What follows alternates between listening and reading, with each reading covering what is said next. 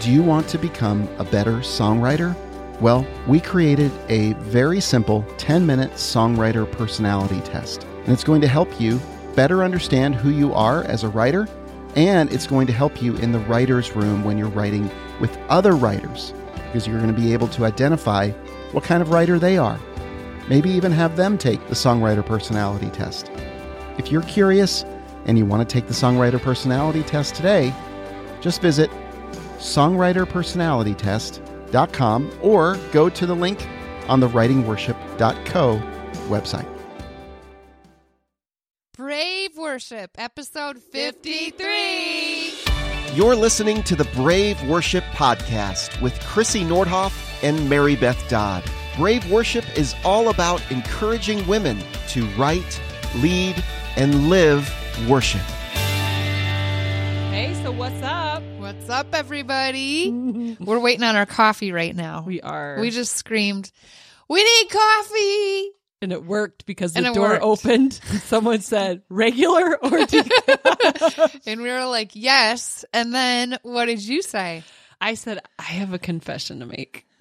And I said, What did you say? Are you on drugs? oh yeah, And That- you said, No, no, I'm not. That would have been way more interesting Yes. than this. But no, what happened was I fasted coffee for the month of January, Yes. and I'm just not that into it anymore. I can't believe it. I feel like a phony. it's like, it's like part of your identity. I It's agree. on, you said it's on your Instagram, like listed on the top. It is. It's Like, like, if you could I'm a mom and I love coffee. You don't even put on there, I'm a sister or I'm an aunt or I'm a daughter. It's coffee. I, I mean, know. coffee wins. It's gonna have to go off there. What's going to go on instead? I have to really do some soul searching here. We're going to have to pray about this. Yes. What's the one food or drink item that's going to replace that? if you're gonna put one thing? What is it? I know what mine is. Kombucha. Nope. I quit eating that because it's too much sugar. I know. I know. Chimichurri. I do love that. All right. I do love chimichurri sauce. Did you like it? I love it. Okay. I made it last night and I made Christmas. night. unforgettable surprise, right? they were so unforgettable. Yeah. So we're having Mexican night. So I'm looking through what can I make and not go to the store. And I find this Mexican homemade chocolates recipe, but you have to pour it in a silicone mold. And I only have one silicone mold and it's gingerbread men. So why not? It was like a Christmas Mexican themed, spicy, very spicy, very dark chocolate. Did you think it was spicy? I didn't try it. I didn't taste I got scared after Tatum tried it and goes, "Oh, spicy." I was like, "Uh oh, I don't know if I'm out. ready for that." And then I left. Um, well, I asked Chris if he liked it. Do you remember that moment? Not my favorite. Which I can't believe he even admitted. The best moment, though. The best moment of last night. Okay, you, Krissy shows up, you guys, at my house for small group, and she says, "The day started out great. It started out with homemade chocolates, and then it ended with Taco Bell." So I knew the chocolates were very, very questionable. You know, it's like the first time you ever make a recipe. And of course, me, I'm always trying to make healthy recipes, which even narrows down your success rate even more. so made those and I was like, I don't think these are going to work and drove through Taco Bell to get those twisty cinnamon things. they were a hit. I'm pretty sure those were completely gone. I'm pretty sure my kids had those for dinner. That was the Well, only thing they ate. Okay, well, at least somebody ate that because no one ate the chocolates because I left them on your counter with a note. I have I have not seen them since then, so I don't know. Did Chris find it? I I think so. I don't know what he did with them. I bet he threw them away. I bet he threw he them might away. have. Sounds like something he'd do. Let's text him and ask him. Did you throw away those chocolates? okay. Let's right now. out. You do it. I'm gonna do it. Let's right poor now. Chris. He's gonna take the bait. we'll see. He's in carpool right now, so I don't know if he will uh, answer. Okay. It'll be interesting to see for sure. All right. It was kind of sad because they looked all kid friendly. It was. looked it was kind of a mean trick. it's like, why don't we make a Chipotle cupcake in the shape of a heart with funfetti sprinkles on top? was And me. just see. Your baby, he's like, I want one. I know. Oh, he's spicy. so mean. we Oh should take gosh. orders though. You guys, if you would like to order up some Paleo. paleo Christmas spicy Mexican chocolates, just send us a message. Let us know. We will be sure to. We know how to fill those orders. We I do. have just the recipe. We do. I, this reminds me of one of our first episodes when we had Megan Newell in here, and you Yeah. made some cake, and you were like, "Megan, how do you like your cake?" And she was like, "It's disgusting." Oh my gosh, and I worked so hard. You remember? It was all Yes. paleo, and I made like, I don't know what I used for the sugar for the frosting. I thought it was pretty good, but guess what? what? She would probably love it now because now she's eating really, really paleo. well, Megan Newell. Megan now you want that you made- birthday cake. You made it on the podcast, and you want cake. now you want that cake, There. Megan. You said it. We said it. Oh my gosh. All right. So is he So- answering? He says, here we go. I ate another half of one and then I threw them out. Thanks for leaving them for me with my name on them. she literally wrote on the, the paper plate. It said Chris's only. oh, to which I'm going to say, you're welcome. we need So- to get in the habit of making more surprise goodies. Yeah, we do. I'm going to remember these. When Chris's birthday rolls around next year, I'm going to make a real to do about these. I think you should. I think we need to make a cake and put these on top. it must be shaped like a gingerbread man. a giant one. Giant silicone gingerbread man. Does anyone know where to buy one? It's got to be out there. Otherwise, gotta you be. can use the Spider Man. Yep, we got a Spider Man. We do. Woo! All right. Well, So- I'm excited for this episode. Yeah, Tell me too. Yeah. So, um, I was on a podcast with Joe from Frequency FM. You may have heard of that podcast before. And um, I just love their hearts and what they're doing. And um, so they interviewed me from a songwriter perspective. He interviewed me from that perspective. And we thought it would be great to share with our audience too. So go follow him, follow them, and um, check out what they're doing because there's some great stuff going on. All right, guys, enjoy. Well, the first question I'd like to ask you as we get started, um, I'm curious if you just share with me a little bit about your faith background, where you grew up, and um, uh, and what faith was like in your family. Yeah, well, I grew up on a farm in the middle of nowhere in Michigan, Oh, okay. um, a hundred acre farm. So my my uh, dad was the third generation. I was the fourth generation on that farm, and um, it was kind of in Dutch territory. So I grew up going to a Dutch Reformed church, Okay. um, as well as a Wesleyan church. So it was sort of those two denominations. What is that culturally like then? Um, the Reformed Church was pretty conservative. Yeah. Um, similar to Presbyterian. I think it might even be part of the same umbrella, sort of. Um, I mean, it depended on our pastor. So one of our pastors we had wore like a a robe and looked more priestly, and we did a lot more liturgy, um, things like that. And we Yeah. definitely did hymns. Like hymns was the thing, you know Right. um, in both churches, both denominations. So I I spent a lot of time studying hymns for sure. so, um, did they allow instruments? Yes, Okay. they did allow instruments. okay. Some of them are pretty strict on that stuff. So I'm glad to hear that you had instruments. So, did you start singing in church? Was that kind of where your introduction to singing was? Yes, I think. I think I sang when I was pretty little one time, but I don't remember it.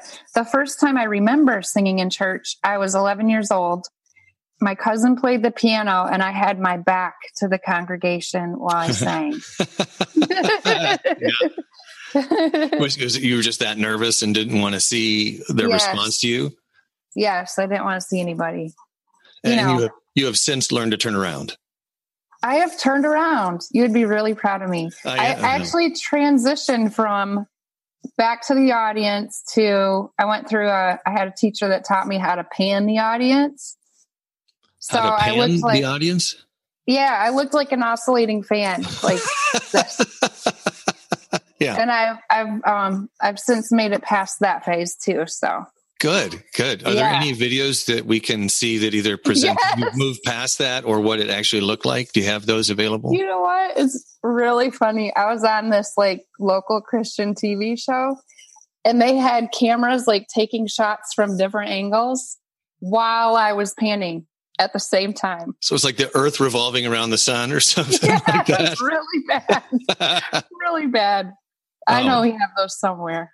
well, Yeah. yeah. that needs to be uploaded along with the cat photo. Yeah.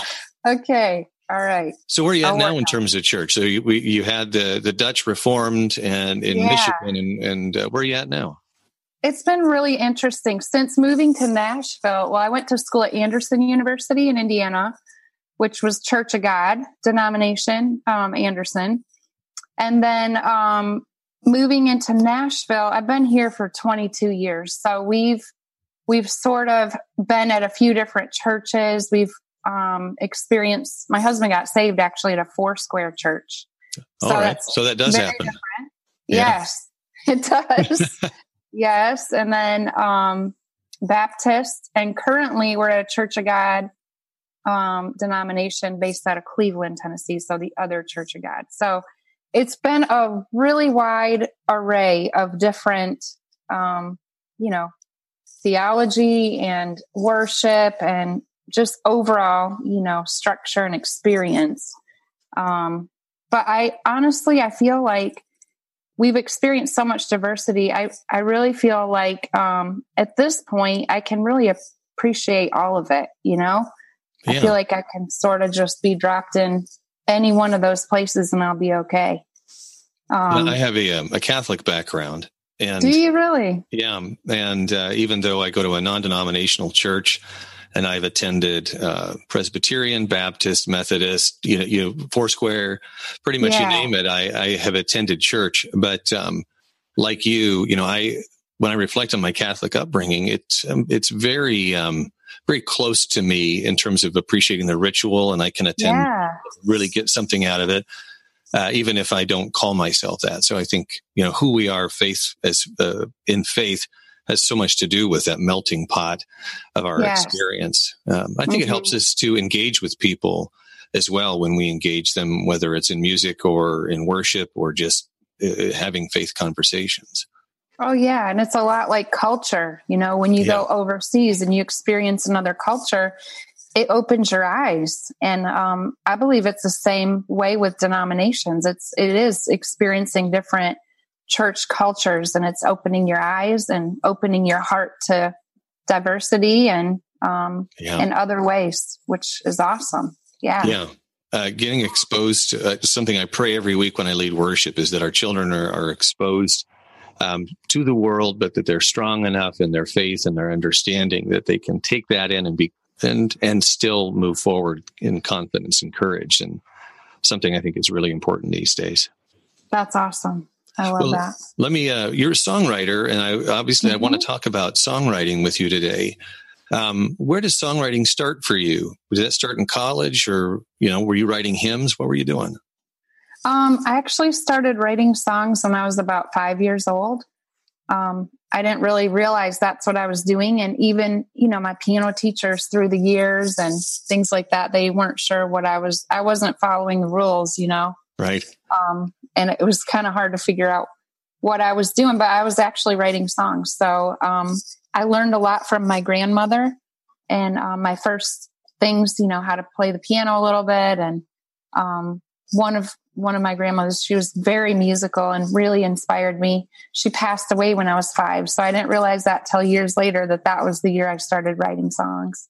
Oh wow! And um, yeah, but yeah, continued through high school, and then um, when I went to Anderson University, I had a songwriting class, and um, that really changed the trajectory of my life. I think um, the teacher of that class was Gloria Gaither. So oh yeah, she only taught like I think two semesters, and um, I I was lucky enough to have her one, and um, yeah, and that really pushed me that direction.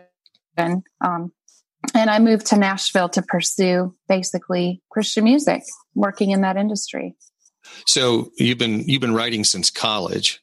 Um, one of the things is we were exchanging emails before we got the interview set up was uh, you mentioned there's this um, a shift in churches wanting to incorporate original songs. Um, one of the first things that I thought is, okay, so why is that a good idea? And then why is that a bad idea? Because I can see that um, I, you know, I write. I don't write a lot, and I, on reflection, some of my songs are really, truly awful, and and there's one that I like. um, so, what does that um, what does that shift mean in a good way from your perspective? Well, as far as yeah, the good side of things, I would say um, there's an opportunity to be more specific about expressing the voice of your congregation. Mm. So, depending on what themes God's speaking to your people, um, there can be songs that voice that. Or if your congregation's going through grief, you can Yeah. voice that in a way that's specific to your congregation and your people. Um, and yeah, I think there are songs that you can pull from anywhere and use in those situations. But sometimes it's something different when it's from literally one of the hearts in your congregation that knows all the intricacies Yeah, of the dynamics of what's been going on. You can express it in a in a clear and specific way. Yeah, and I think that's the number one benefit. yeah. I suppose. I mean, in a lesser way, having an understanding of how they respond to different songs and different styles of music helps as well. Um, but that I think that's more secondary to just having an awareness of the heart of your church and the culture of your church and and what is what's current there. I suppose. Yeah, and even what's to come, you know, even what you think God is going to do in your church or direction you feel Him leading you. That's a whole nother subject you can write on. I'll give you the opportunity to respond to this. But what what would what are the pitfalls of writing for your own church? Let's say I'm. At, I'll just say I'm at a church of like a about a hundred people. Um, Mhm. I'm the worship leader. I could write songs there. What would that scenario look like in a bad way? Well, I think sometimes, you know, and I and I'll get a lot of emails and stuff from people about them wanting to start to learn how to write songs. Um, but a lot of times it's just they haven't been given the right tools Right. um, or haven't had the experience, or sometimes it's even um, they haven't had the faith base, you know, um, to write from a correct place theologically. So it's really, I mean, you have to you have to have all of those things lined up. So your heart, your theology, and you need to have skills, and then experience. I think is also helpful. So those four things, um, if any of those are lacking, you know, you can get off track pretty quick. Yeah, uh, the one that really can it was resonates with me and, and w- would have been convicting to me a number of years ago was your connection to like the scripture. Like I remember as I was trying to understand what do I have to do to do, to do a better job at what I'm doing as a worship leader and as a songwriter, and Hmm. One of the number one things is, boy, you better know your Bible. You better really spend time in Scripture. And and I'm like, yeah, I don't know about that. And so this is me, you know, being very Yeah. vulnerable here because I just remember thinking, I I don't think I have time for that. Um, I think I got it. I'm okay at that. And how how important is that really? Hmm. Um, From a worship perspective, it's it's pretty much at the top of the list, isn't it? Yeah. In fact, um, one of the things Darlene Zschech said to us one time Mm. was um, worship needs to be a well worn path. And and I've done, like you said, I've done times or seasons where I'm not really in the scripture that much. And then I've done other seasons. And um, right, now I'm in a season where I've been journaling and in the word every single morning, pretty Yeah. much. And I feel like my writes are completely different. Like walking into a write with a full heart is um is way different than walking in with an emptiness or even a numbness you know Yeah. um yeah so it's it changes everything and and i don't i'm not a huge um stickler on um being worried about theology during the creative process because i feel like sometimes that can stop you up but i really do feel like if you're in the word every day um and you're learning to listen to the holy spirit outside of the writer's room that when you get in the writing room, it's no different. Um, and you'll hear, you know, a lot of times you'll just hear from his heart and you'll hear the right things. And, you know, if not, you can always go back later and dissect theology. But for the most part, if he's guiding you through the scriptures, he'll guide you in the writes. I really, I, really appreciate that because I think that could become a, I don't want to say stumbling block, but a barrier to the creativity is if you write a lyric and you say, wait, before we move on to this next one, let's destroy the flow of the writing session while we right. research the theological accuracy of this statement. Um, uh, so I hear you allow the spirit to guide that, and then uh, and then don't be afraid after the fact to um, to review and make sure that you you're lining up correctly or you're not completely off base with some of that stuff. Exactly. Yep. I like that too. It, it just makes a lot of sense. And like you said, like, you know, sometimes when the Holy Spirit's flowing, you can feel it and it might be through one person in the room. Um, and you never want to shut that down. Yeah. But what so. if, um, what if I'm like in isolation? Like if I'm an individual, you know, I don't have a writing room where I meet with people or necessarily right, right um, co-writers or anything like that. Um, I think we've talked a little bit about mentoring. Um, you had that yes. in college, and you've uh, mentioned Darlene Zschech. Um, uh, so, what would somebody like me or somebody listening, if they wanted mentoring for songwriting, what kind of recommendations do you have for that? Well, honestly, I had um, I did have Gloria during that time period of my life, but when I got to Nashville, I felt very alone for quite a while. Yeah, and um, you know, navigating all these writing and I didn't know what I was doing and how to do it. And um, I prayed for a mentor for 15 years. Wow. Um, and year 15, I said, Lord, why have you not answered my question? And he said, he said, be what you need. And so I started mentoring girls. I started, I started gathering people. Yeah. Um, and so I think sometimes the Lord puts us in a situation to see a need um, if we're supposed to fill it, you know? Um, and so I learned a lot that way. But I would say um, the number one thing that changed my writing, especially when it comes to worship, and is something that you can do by yourself, is singing the Psalms out loud. Uh, yeah. Um, I feel like I've learned more about songwriting, specifically worship, um, by doing that than any other way, than by being in the room with anybody else. But literally just um, listening, you know, learning to listen. Um, just, I don't know, there's just a, so, sort of a spiritual imprint that happens on your heart um, that I can't necessarily put into words, but it's real and um, it's alive and it's the best, um, you know, worship songs that we have to learn from, in my opinion. Well, they they've they've um, withstood the test of time. You know, yes. for those of us who get wrapped up in the hymns, which are really popular songs that just happen to stand the test of time. Um, you know, the these are the the these are worship songs that people had memorized. They they knew them all. Uh, they yes. knew the tunes, and um, and so why why not spend time just with the laments and and the cries out to God and mm-hmm. the praising and glorification as it's written there and and to just soak in that. Yeah, and and what I've learned too about the psalm specifically that I love is that David doesn't ever usually just start off straight away with praise.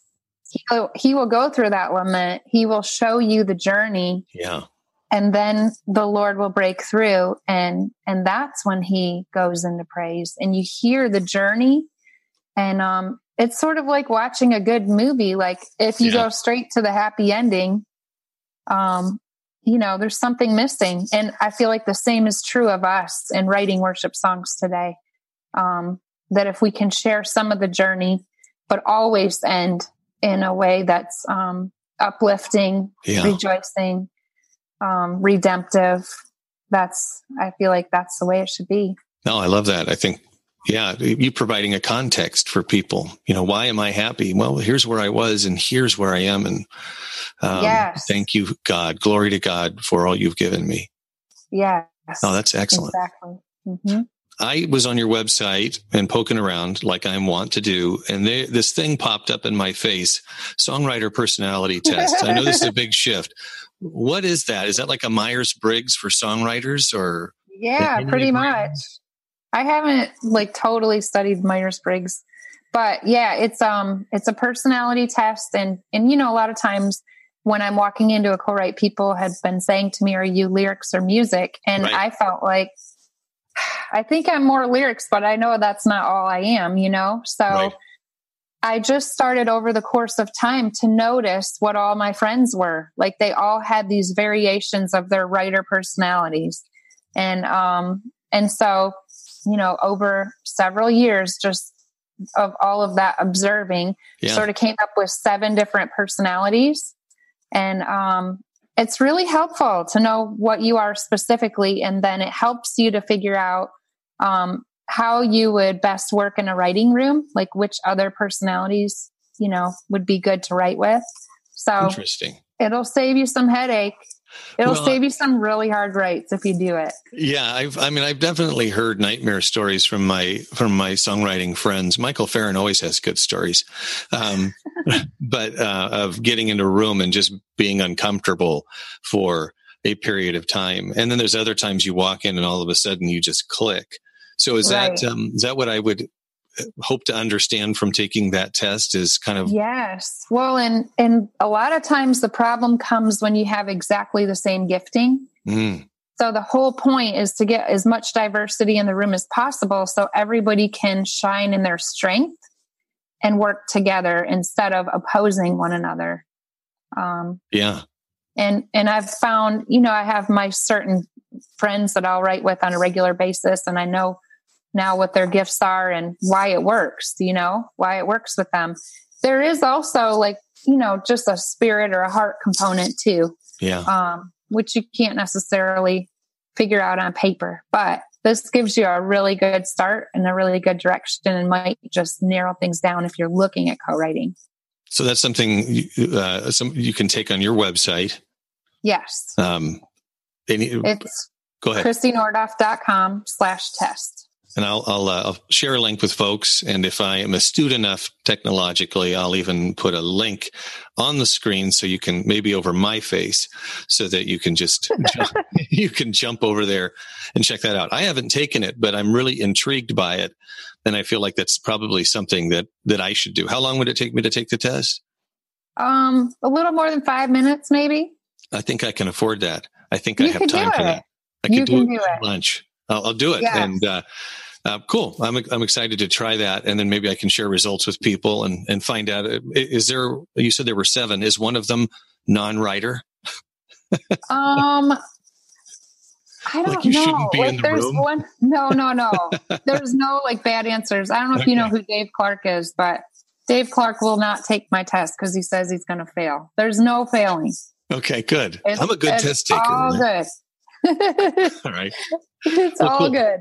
All right. Well, I'm going to try it, and I'm going to, and uh, maybe I'll even maybe because I'm trying to experiment more with video. I'll take it, uh, and I'll do the video of me taking it and share the results with people, just so people can see what that looks like. Because That would be awesome. cool.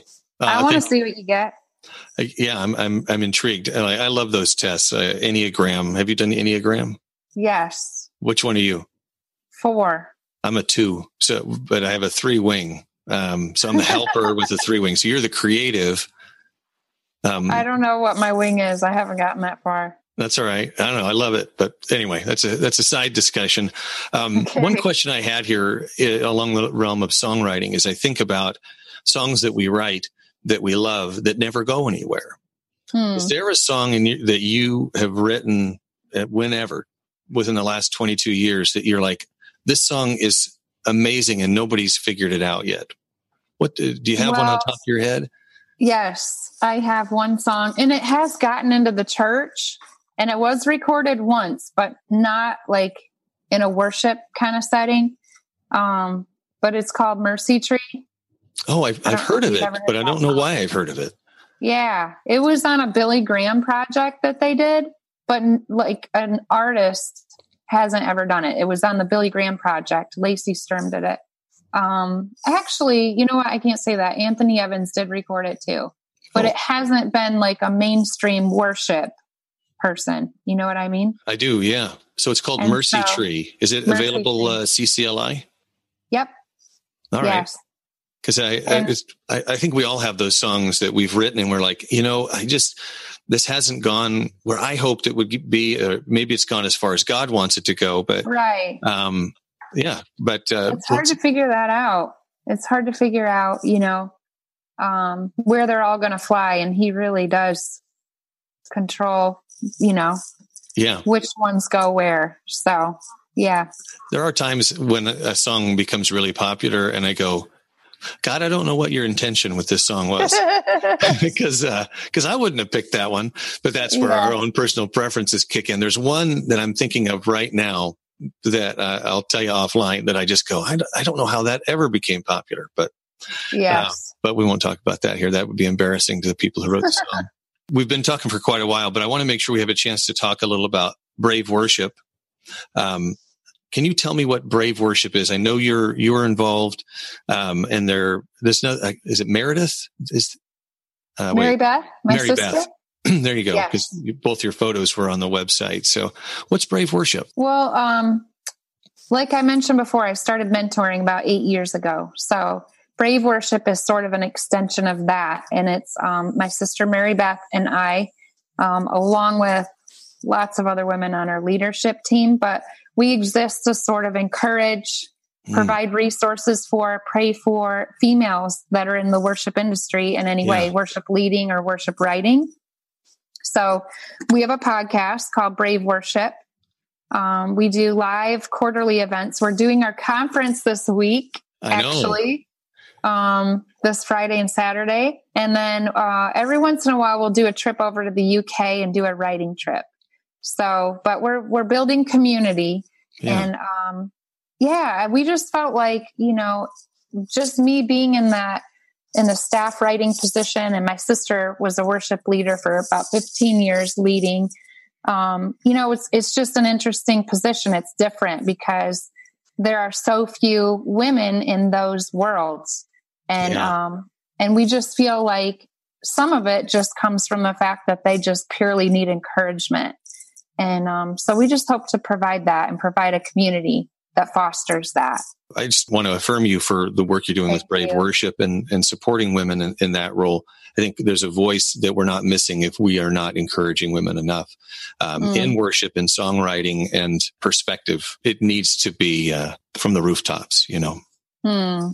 Thank you so much. Last question for you, and then I'll let you uh, get back to your your Halloween decorating activity, whatever that is. Um, and this is random question. So, um, do you watch anything on streaming TV? Nope. No, you Netflix, nothing. You don't watch I anything. really, you know what? It's really weird, but I don't. And part of it is like we have five remotes and I don't want to go through all the effort of figuring them out. okay. It's terrible. I really don't. I don't watch TV like hardly at all just because I don't know. I I want to create, you know, like Yeah. I don't know. I have a weird I- grew up like I told you like in the middle of nowhere. So we didn't even have a TV a lot of the time. Yeah. So I sort of grew up learning to I guess create things during that time. Um but That's- yeah. that's, oh, that's excellent. there is there is one thing I will watch with my husband when he turns it on though. The Profit. what is the Profit? Um it's a business guy who goes into businesses and basically like Ah, renovates them and yeah, yeah. So it's a it's a reality TV. I've never watched it, but um, but now that you mention it, I I recognize that. Okay, then yeah. since since you I, I can't I can't sucker you into telling me what you're watching on streaming TV. What's a guilty pleasure musically? Something musically that you like to listen to that you won't necessarily want everybody to know about, but now will know about. Oh man, I'm so boring. Um I love Amy Grant still. That's not a guilty pleasure. You're safe. You're safe. I don't I don't have anything. I literally I'm so boring. I'm no, so no boring. Barry Manilow, no Meat Loaf, no bread. No. Um, Eddie Rabbitt? No, no, no, it's terrible.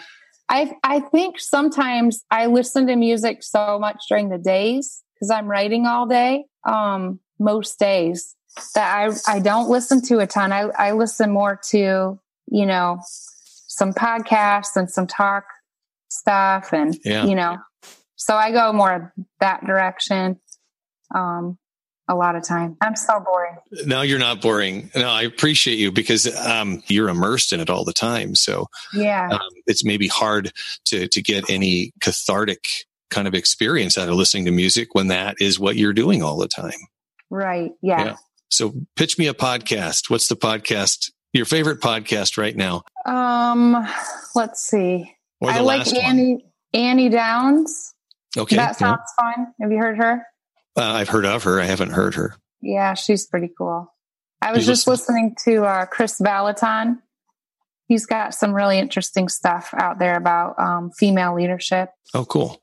Um, And you listen to uh, On Being? I haven't heard that yet. Yeah, I think uh, No. Krista Tippett on Being. Okay. Um, it's excellent, excellent stuff. I need to check that one out. I'm going to look that one up.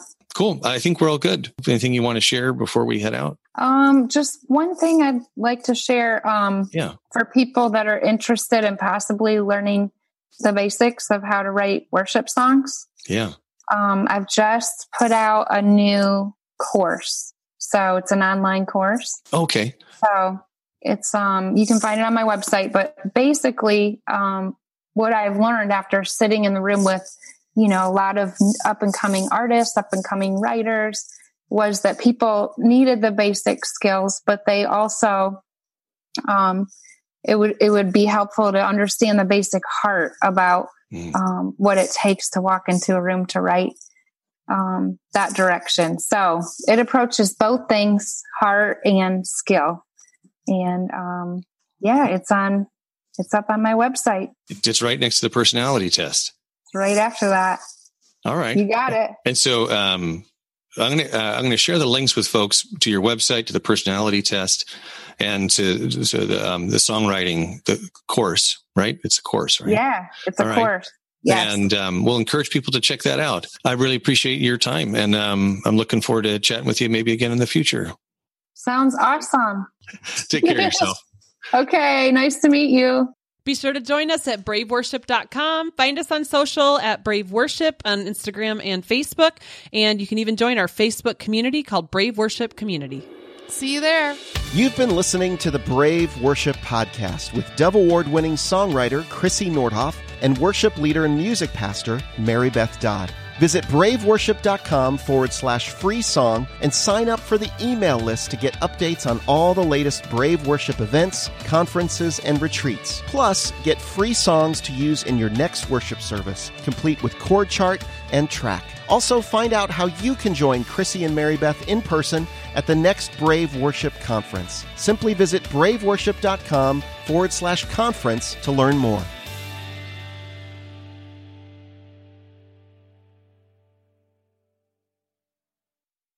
The times I've grown most as a songwriter are the times I've had mentors showing me the way.